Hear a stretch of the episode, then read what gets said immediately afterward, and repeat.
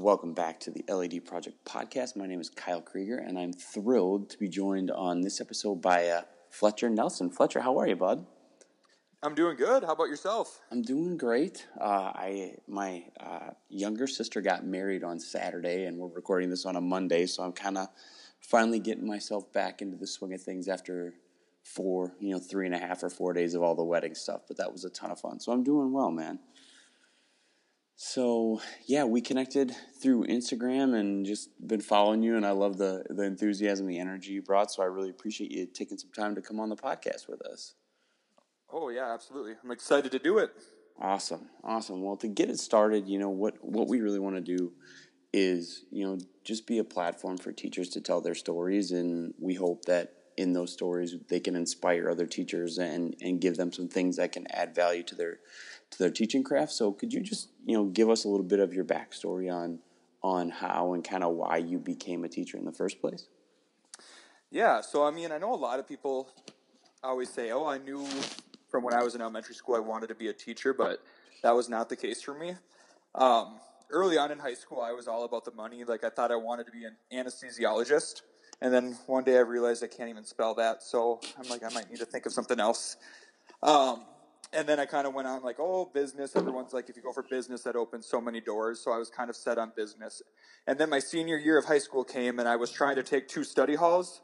And my uh, school counselor was like, Fletcher, you cannot you do not need two study halls. Um, so you can go over to the elementary and you can help out in one of the teachers' classrooms for an hour a day.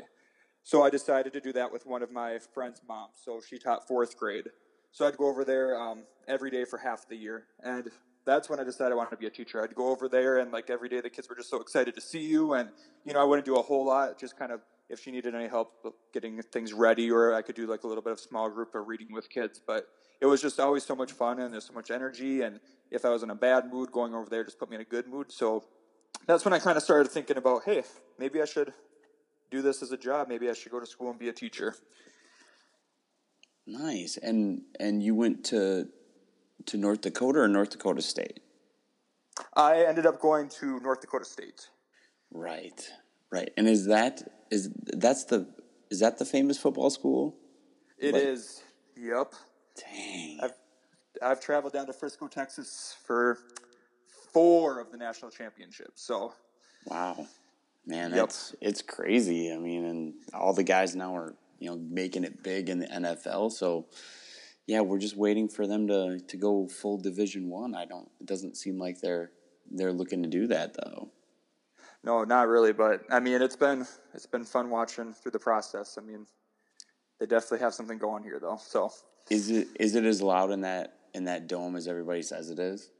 It really is. I mean, I haven't been to an actual game now in a few years. Um, after I graduated, it became more and more difficult to get student tickets, and most right. of the games sell out within minutes. Um, but yeah, it gets loud in there. Perfect. Perfect. All right. So, could you now tell us um, who was your favorite teacher, and and why was that person your favorite teacher? I had some pretty amazing teachers growing up. Um, so it's a tough question, but um, one that just kind of sticks out in my mind was my fourth grade teacher. Her name was Mrs. Brown. And I just remember I was always excited to go to school. And I remember we did a lot of hands on things for science. I remember we had hermit crabs for one of our units. I honestly have no idea what we did with them. I just remember we had hermit crabs. And then at the end, there was a raffle that you could potentially win one. And I remember that I ended up getting one of the last ones and got to bring home one of the hermit crabs. So I was just pumped. And then I, I just I still remember like the perimeter and the area song or long division songs that she had, and those are just stuck with me. So I would say Mrs. Brown was probably one of my favorite teachers. Nice, nice. And um, this is a question we ask just because we like to have a little fun with people. So, if as a teacher, if you were a superhero or had a superpower, which one would you be? You know, I think I would have to. I think is it like Xavier from X Men, the one yeah. who can like read minds and mind yeah. control. Yep, Charles I mean, Xavier. To, yep. Just today we were at um, the fifth grade. We got to go watch their graduation. So their rehearsal. So they're singing and the band's playing, and you know the typical teacher. You're sitting on the one end and you're watching your kids at the other end, and you know whispering in between songs and this and that. And you're just like, wish you could just without having to do anything or get up, just control what they're doing. And you know, you get the teacher stare and they turn and make eye contact and they stop. But how Yeah. cool would it be if you could just control what they're doing right away? Yeah, yeah, that would be a, uh, some other people have said that same thing too, and they say that you know they'd love to be able to, you know, not not just control, but like really understand what's going on with people, you know, because there's so much that goes on with our kids that we don't know about that they never tell us. So to really be able Oh, to sure. then to then see what's going on with them and, and where they're at would be really good. So that's a great so many of those struggles at home too, just to know, you know, what actually is happening there and right. probably would explain a lot of the behavior problems then too. So yeah. Right, and and you're you're teaching in Detroit Lakes, you said as well, or you just live in Detroit Lakes? Nope, I teach here as well. So how how big of a school are we talking there in Detroit Lakes? Um, our school, so there's two elementaries here. Uh, the elementary school I work at is about just over 600 kids. Um, so there's about 100 kids per grade level. Right, right, nice, awesome. All right, so then, kind of to get into the to the meat of the conversation, what would you say is the state of education in America right now? You know, so I, I mean, there's a lot going on. You look at like whenever you watch the news, you see those states that are doing the walkouts, like West Virginia and Oklahoma, Arizona. Um, so, I mean, I think it definitely needs attention. I think, you know, teachers are oftentimes way underpaid, underappreciated. Um, I don't think people really realize the amount of hours teachers put in. They just see, oh, you work, you know, eight to three, and then you have summers off, and you know that that's not the case at all. So I just think that teachers just need to be need more respect, and we just need. Yeah, I mean, I think we just need to be focusing more on you know what can we do for our kids, and less focus on all this testing, and think about what could we actually be doing to make sure our kids are ready for the future and are you know decent human beings going into the real world. Right on, right on. So, do you have an educational philosophy or kind of a, a mantra that you hold, try to hold to in your classroom? You know, I just my philosophy is just kind of if I'm not having fun teaching, then my kids aren't having fun learning. Um, I just want to do whatever I can to make school a place where my students actually want to be and not somewhere where they have to be. So I try to make it as fun as engaging as possible. So that way, I mean, if I'm having fun, then most of them are probably going to be having fun as well. And do you find that there's, you know, a, cor- a correlation between that, you know, the, the fun and the learning? Because obviously, you know, it, it's all good when we all want to try to be fun, but I mean, are there times where your kids understand that it's, you know, like, hey, we we have fun, but there's times to to lock down and actually do the work? For sure, and I try to make it a mix too. I mean, like, um, try to make sure you know the the rigor of the content's there, especially with math. I mean, that I think is a subject that usually kids tend to find boring. So I've tried to make it as engaging as possible. But you know, we do. They realize, hey, if, you know, we are doing work here, and it's not just here to play the game.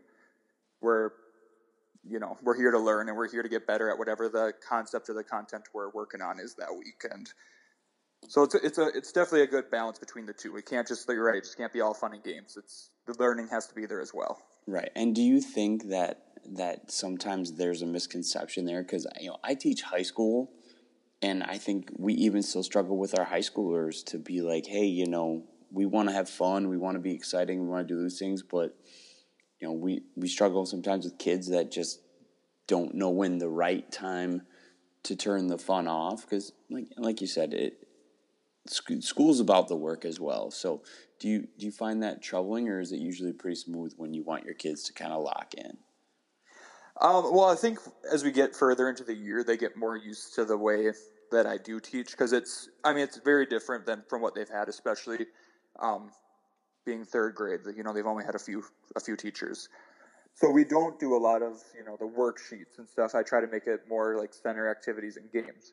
And at the beginning, there's times you know when I have to kind of bring them back, but I try to set go through and set clear expectations on you know how we're going to be doing this, what's acceptable, what's not, and we refer back to those. And you know, towards the end of the year here gets tough. You know, they're ready for summer. The teachers are ready for summer, so we've been doing more going back and talking about those expectations and kind of how you know being able to do learn in this way is a privilege and it's you know if we if they can't handle it, we could go back to, you know, here's a here's the lesson, here's a workbook page, but I don't want to do that, so I don't want them to have to do that. So right. I think just having that conversation with them too kind of keeps them in mind, like, hey, if we want to keep doing the fun stuff to be learning, then we got to be make sure we're handling it the correct way as well. Right on. So so then what are some of those procedures, routines, things like that that you use in your in your classroom that that help you kind of allow or that allow you to have fun but also to, you know, that your kids, you know, work up to your high expectations? Honestly, one of the best things I've done is purchased a wireless doorbell off of Amazon for like 15 bucks. Um, so when I do a lot of my stuff to centers, I'm meeting with a group and then they're out the rest of them are out doing an activity it could be something on like an ipad or chromebook it could be a hands-on game and so it gets tough you know if they're out there working and i'm trying to meet with the group obviously i want them talking about what they're doing but the voice level gets tough. And i didn't like having to keep stopping like hey guys you're getting too loud. So now that i have this wireless doorbell i can just click it a couple times and it'll beep and they know hey that's our warning we're being too loud. If it keeps up then we're going to have to stop. So just being able to do that from sitting wherever I am in the room, give it a couple clicks, and that's their signal right there. Wow, that's I've seen some people on Instagram that have that, and I was kind of wondering what they use it for. But that's a really that's a really interesting way to to kind of keep them in check and for you to stay engaged with um, with what you're doing.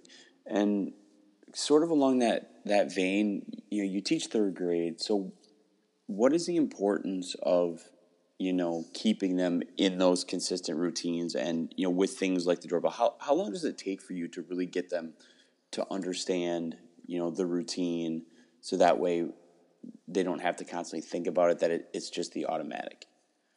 So this is actually my first year teaching third grade. I was fifth grade up until this year. Um, so it was really diff- different for me at the beginning. You know, I that first day of school, I'm like, man, these are basically second graders. I mean, they came in, they were just not as independent as my fifth graders had always been. Uh, and, and, you know, routines are always important, but I just found they were even more important with the third grade. And I can be completely honest and not have it planned out as well as I needed to, just since I didn't coming in didn't know what to expect. Um, so I kind of didn't know what I want. So we kind of did some adjusting. You know, I'd see see how things went, have to switch it up this way, that way. But I'd say, you know, after we had them established, we were ready to rock by you know mid October, beginning of November, and it was just one of those things where you know after Christmas break we came back and we reviewed them, and it's you know once they have them down, it's there's going to be days when it works well, and there's still going to be days that they you know come in or you know are off full moon days. You never know. Right. Um, so I mean, we, we and we just we review those expectations. It's not like they just have them perfect the rest of the year after that. We definitely take time to go through and talk about them, especially if there's a couple of days where we have a couple of off days in a row. Right. And um, what what precipitated your change from fifth grade to third grade? So last year, this is my second year in Detroit Lakes, and when I got hired here, they were adding um, that that class, current class in fifth grade, was just so big they needed five sections of it. So when I got hired, I knew that it was probably just a one year job there at that school in fifth grade and then it was like you know if you're doing what you're supposed to you'll you'll have a job in the district prob- hopefully at like the same school and then it just worked out pretty well that i moved to third grade so i got to stay at the same school. I actually got to keep my same classroom and now it's not an added on position. So um, it'll be i'll be here for the i'll be there next year again too so it'll be nice right. being third grade now. Right. And and what do you notice are some of the biggest you know, challenges of, you know, having the third graders instead of the fifth graders? Um, I just look back, especially the beginning of the year, just like multi-step directions, or, um, you know, I still remember because we don't, I don't have desks, um, so they have, you know, their book box where they keep stuff, and then they have a drawer. And I just had said, you know, put everything that you can fit into your drawer, and then if there's something that doesn't fit, you can keep it in your book box.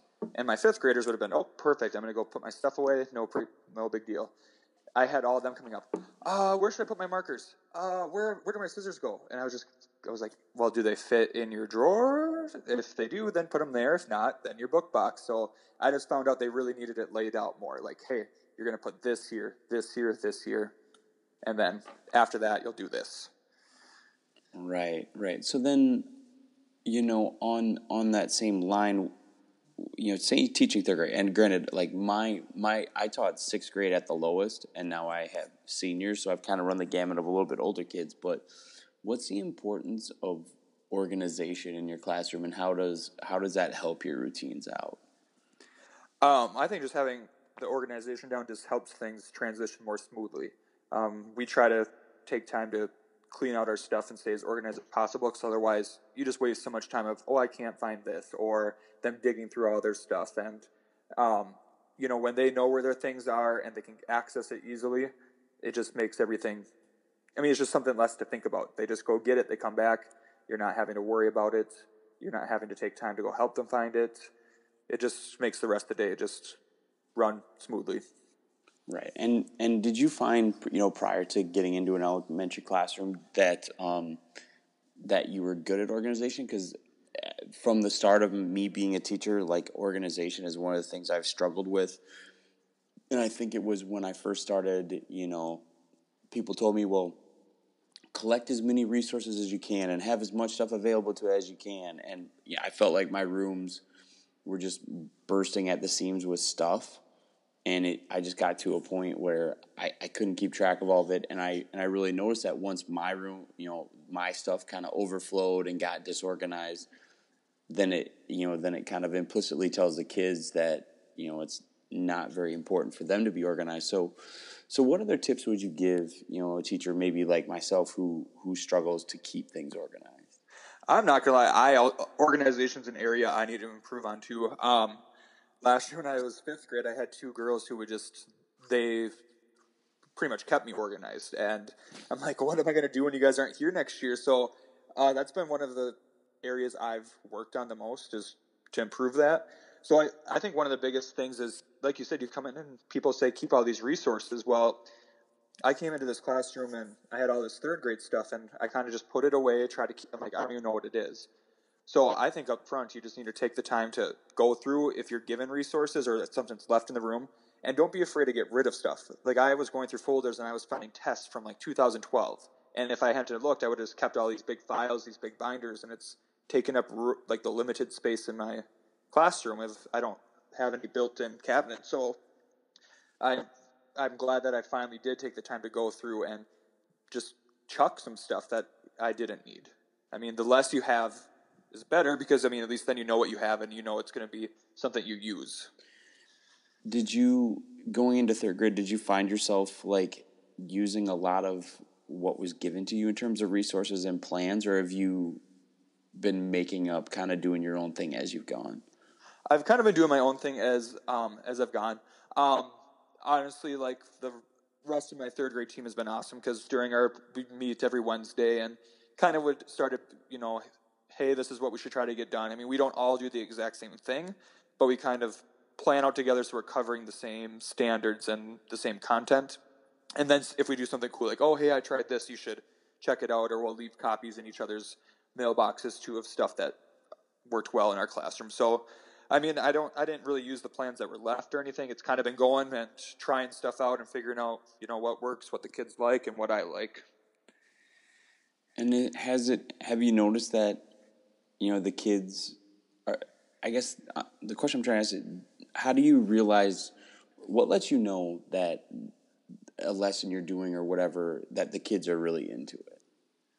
I think you can tell just by their body language. Um, if they're you know sitting up and paying like eye contact if they're there then it's like okay i have them today if they're you know staring off the ceiling or looking around or even kind of like little behavior issues start coming out if they're bored like poking the person next to them or you know having to try to stab someone with not stab someone you know jab someone with a pencil just those type of little behaviors i think kind of start to come out if they're not engaged in what's going on. Right and and do you notice that certain like you know types of lessons or certain content areas are better than others uh, yeah, definitely. I think anytime I can do anything hands on, they are just they love it. Um, but I mean, like it's tough to do all the time. It's you know a lot of planning, a lot of resources and materials, and there's some content areas where it's just tough to make it hands on. Right. So when they're actually getting to get their hands on and build or create something, those are the lessons where they're the most engaged.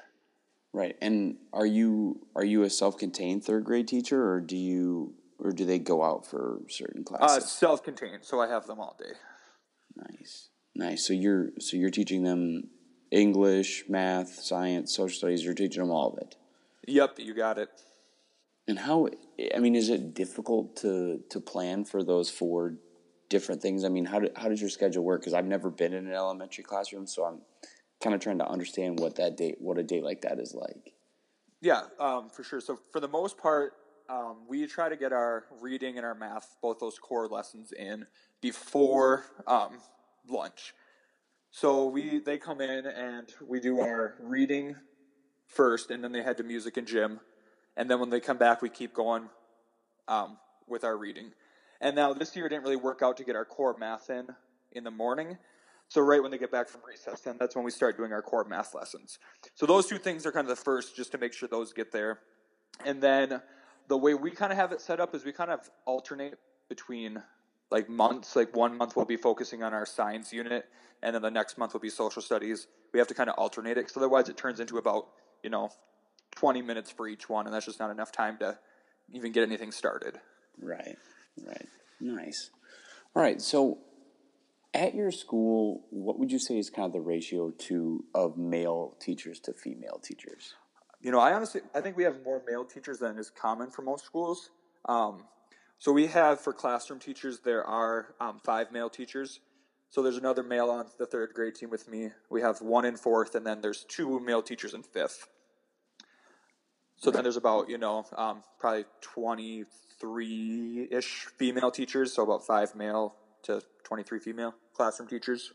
Right, right. I guess so. Then my question is, uh, I mean, what is what is that dynamic like? Um, because I, I guess you, you kind of got the gist of the question that, especially in the elementary, you know, it's it's predominantly women. So what's the dynamic like of you know working, you know, with so many female teachers as well as you know the dynamic of how you're received by kids? Because I've I've heard stories that kids don't necessarily respond well to the male teachers because they've never really had any. See, and I would almost say it's kind of can be kind of opposite. I think that so many of them. I mean, third grade's the first year at our school that they could potentially have a male teacher. So you know, you hear them in the hallways, and they're like, "Oh, I want Mr. Nelson or I want Mr. Whitey next year," and it's just because it's something they haven't had. And um, so when they come in, I think a lot of them almost respond better just because it is so different, and they're almost so excited for it. And as far as like the relationship or relationship dynamic, I feel it's more. I don't want like, I mean, kind of like playful. Like I, when we go outside at the beginning of the year, like I'm big into, you know, I'll join their game of tag and I'll play basketball and kickball and foursquare. And so I think those types of relationships then kind of lead back in the classroom. They're saying like, oh, hey, he'll take the time to actually do that type of stuff with us. So then they respond, you know, pretty well to directions and, um, you know, just they listen better than in the classroom because of those relationships that were built. Right, right. And and do you notice like I guess it's maybe more towards the middle school into high school, you know, where you have the dynamic of, of the relationships between um, girls and boys as they change. But, you know, what do you see kind of as, you know, that male kind of role model, that that figure? You know, what is your responsibility to, to you know to teach the boys, especially the you know the the right and wrong ways to act at school? You know, and I think there's so many kids too who, you know, we talked a little bit earlier, like family situations, and there's a lot of kids who don't, you know, might not have a dad or a father in their life. So, um, I, I just think it's, you know, I, you know, goes back to the old saying, you know, treat others like you want to be treated. So I try to model that as much as possible and make sure I'm being a good role model and I'm respecting them and in return they should respect me. I mean, we like we have fun and like I've even talked to them too. Like I'm a very sarcastic and I can joke around with people, but I've told them like there's people who I can joke with and there's people who I know I can't. And it's kind of I've tried to have them learn from that. Like, hey, if it's your close friend, you know what you guys can joke around with. But if it's someone you're not that close with and you try to make a joke with them or at them, then they're going to take that personally and it's going to hurt them. So there's a fine line, and you got to be aware of what you're saying, and more importantly, who you're saying it to.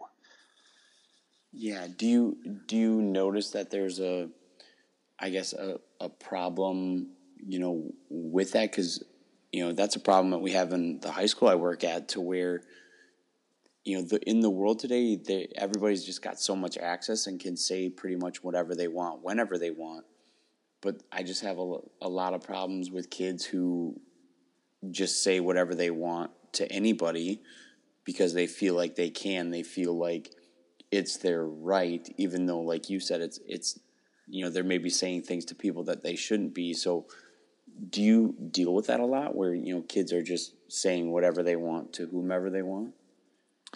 N- not a whole lot. Um, I mean, at third grade, there's still you can kind of see like the kind of like the cliques and the friend group starting to form, but for the most part, they all get along pretty well together.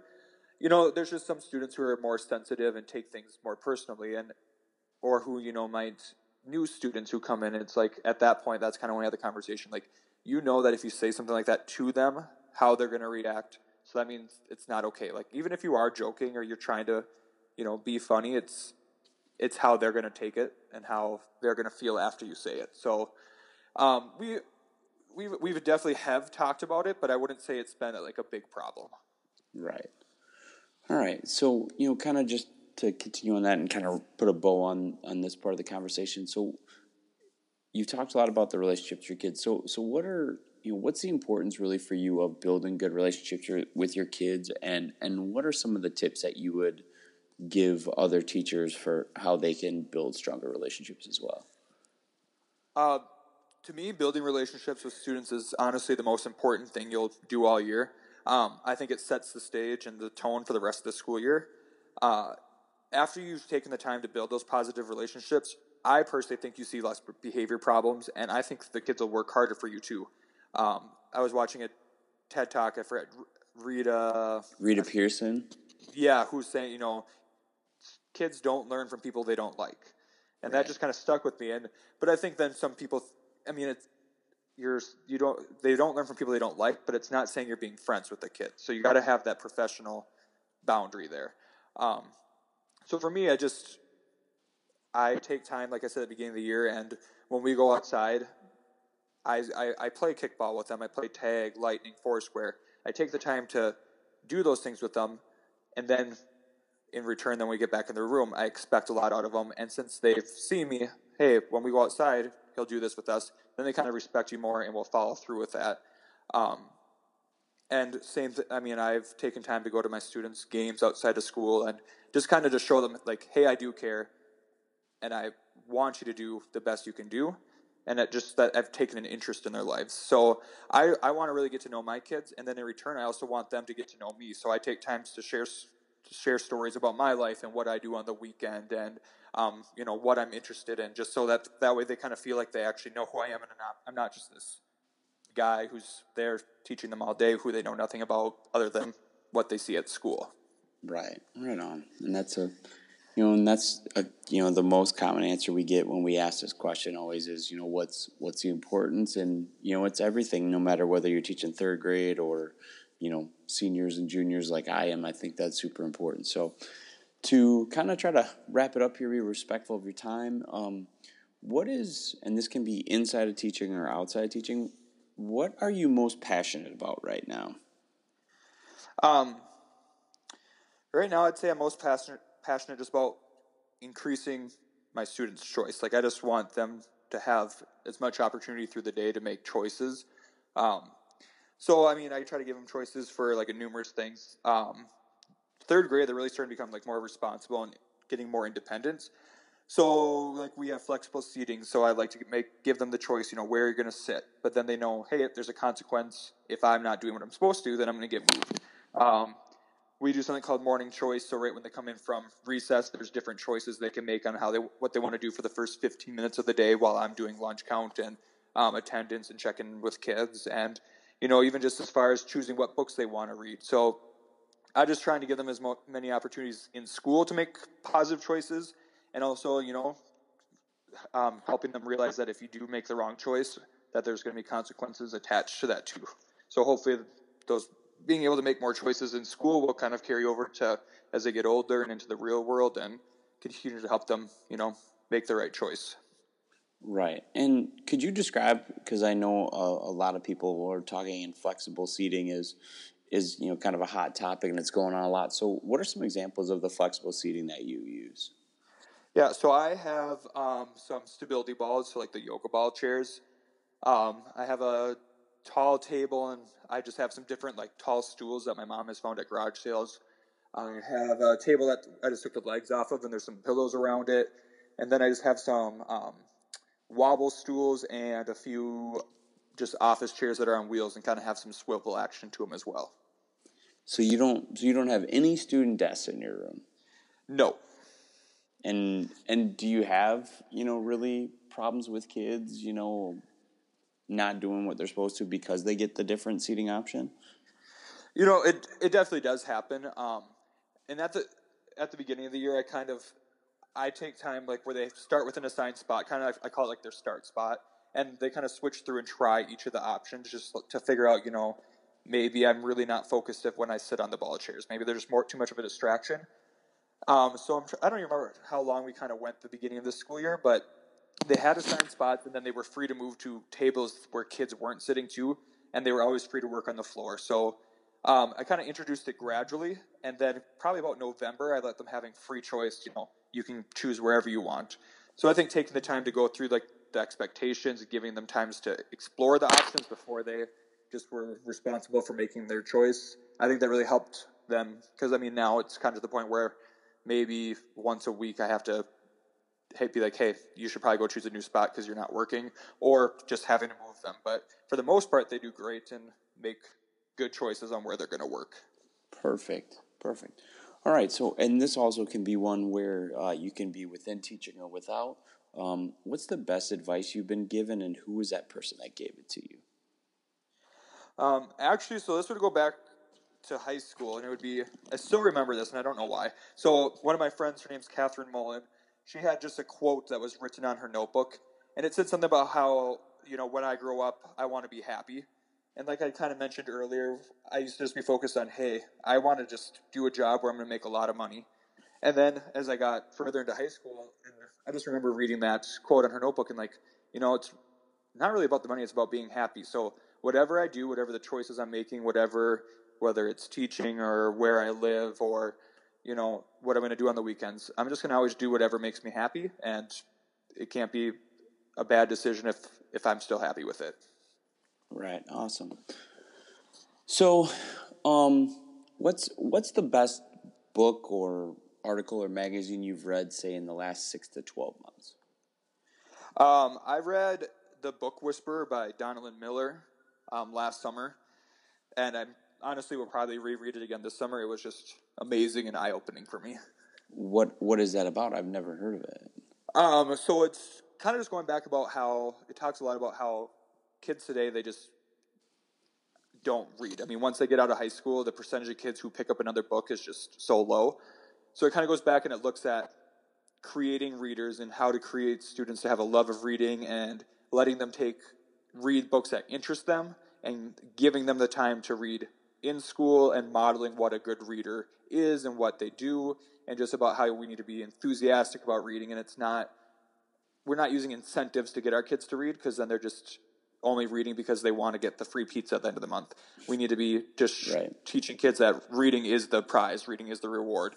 So it's just just a whole different mindset after reading that about my students reading. That's a good that's a that's a good little quote there. Reading is the prize and and I'm I'm definitely one of them. You know, I went to I went to college and I was I have a history and social studies degree, so there were classes, you know, in semesters where I was reading 10 to 15 books every semester that were like chosen for me. So I was, you know, I got done with college at 23. I was probably 26 when I started picking up books again just on my own.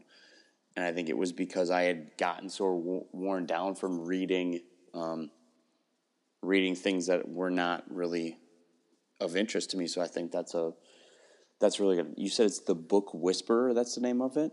Yes, and then she has another a sequel um, called um, Reading in the Wild, I believe. So those both have been awesome. And it kind of goes like I look back at my own reading as well, and I remember I hated reading, and I honestly look back and I think it was because of AR having to read a book, and I had to prove that I read it by taking a test on it. Right. So, and just get, getting away from that type of stuff and just changing the mindset. It's both of those are awesome books. Right. All right. So, and this is you know this is intentionally a broad question, but what advice would you offer to a struggling teacher? And that could be, you know, a teacher struggling with anything. A, a good piece of advice for a teacher who's struggling. Um, if teachers struggling, I just say, you know, be willing to ask for help.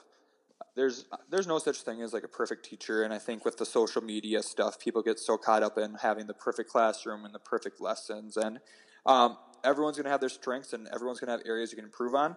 So I would just say, be willing to ask for help, and then also be willing to take the criticism and take the ideas you're given, and just kind of be uh, be coachable. I mean, if someone's going to suggest something you should try, then be willing to change what you're currently doing if it's going to mean being a better teacher and giving your students a better educational experience. Yeah, that's awesome. That's a great. Um, yeah, and I can definitely say I I understand that too. There was, you know, when I first started teaching, there was a lot of times where I kind of shied away from criticism and didn't take it very well, and there were definitely things that I could have improved on if I was a little more humble. So I think that's I think that's great advice. So, a couple more questions before we get you out of here. What is your proudest accomplishment to date? Um, I mean, this will probably just sound pretty generic too, but honestly, I think just my proudest accomplishment will it'll probably always be becoming a teacher's uh, being becoming a teacher. Um, you know, some days are tough, and some days I go home and annoyed and frustrated. But honestly, it's it's the greatest job in the world, and I just I can't imagine doing anything else. So, right, right on. All right. So before we get you out of here, ask you the final question for people that want to connect with you, follow you, um, you know, ask questions, catch up with you. Where's the best place for them to find you? Best place, just like how we connected, would definitely be Instagram. Okay, and and what is your Instagram handle? I, I want to make sure I don't screw it up. So it's underscore and then it's third grade swag. And it's the number, right? Uh, no, it's spelled out. Uh, I know that, that's why I screwed up. So underscore third grade swag. I want to make sure I got it, and I will make sure to put it in the notes for sure. So, um, like I said, man, I really appreciate you taking some time with me tonight and and you know sharing a little bit of your knowledge. And here's the last question we got for you: What do you want your legacy to be? Um, I think I just want my legacy to to be remembered as a teacher who made school fun. Uh, I just hope when my students are adults, they can look back at their elementary days and remember actually wanting to go to school um, when they were in my class. And although I hope that they have that feeling every year, I just really hope they can look back and think, man, Mr. Nelson cared about us and he tried to make school fun, and it was a, we had a good time in third grade. Awesome, man. Well, Fletcher, I appreciate your time tonight. Thank you so much for coming on the show. Yeah, thanks for having me.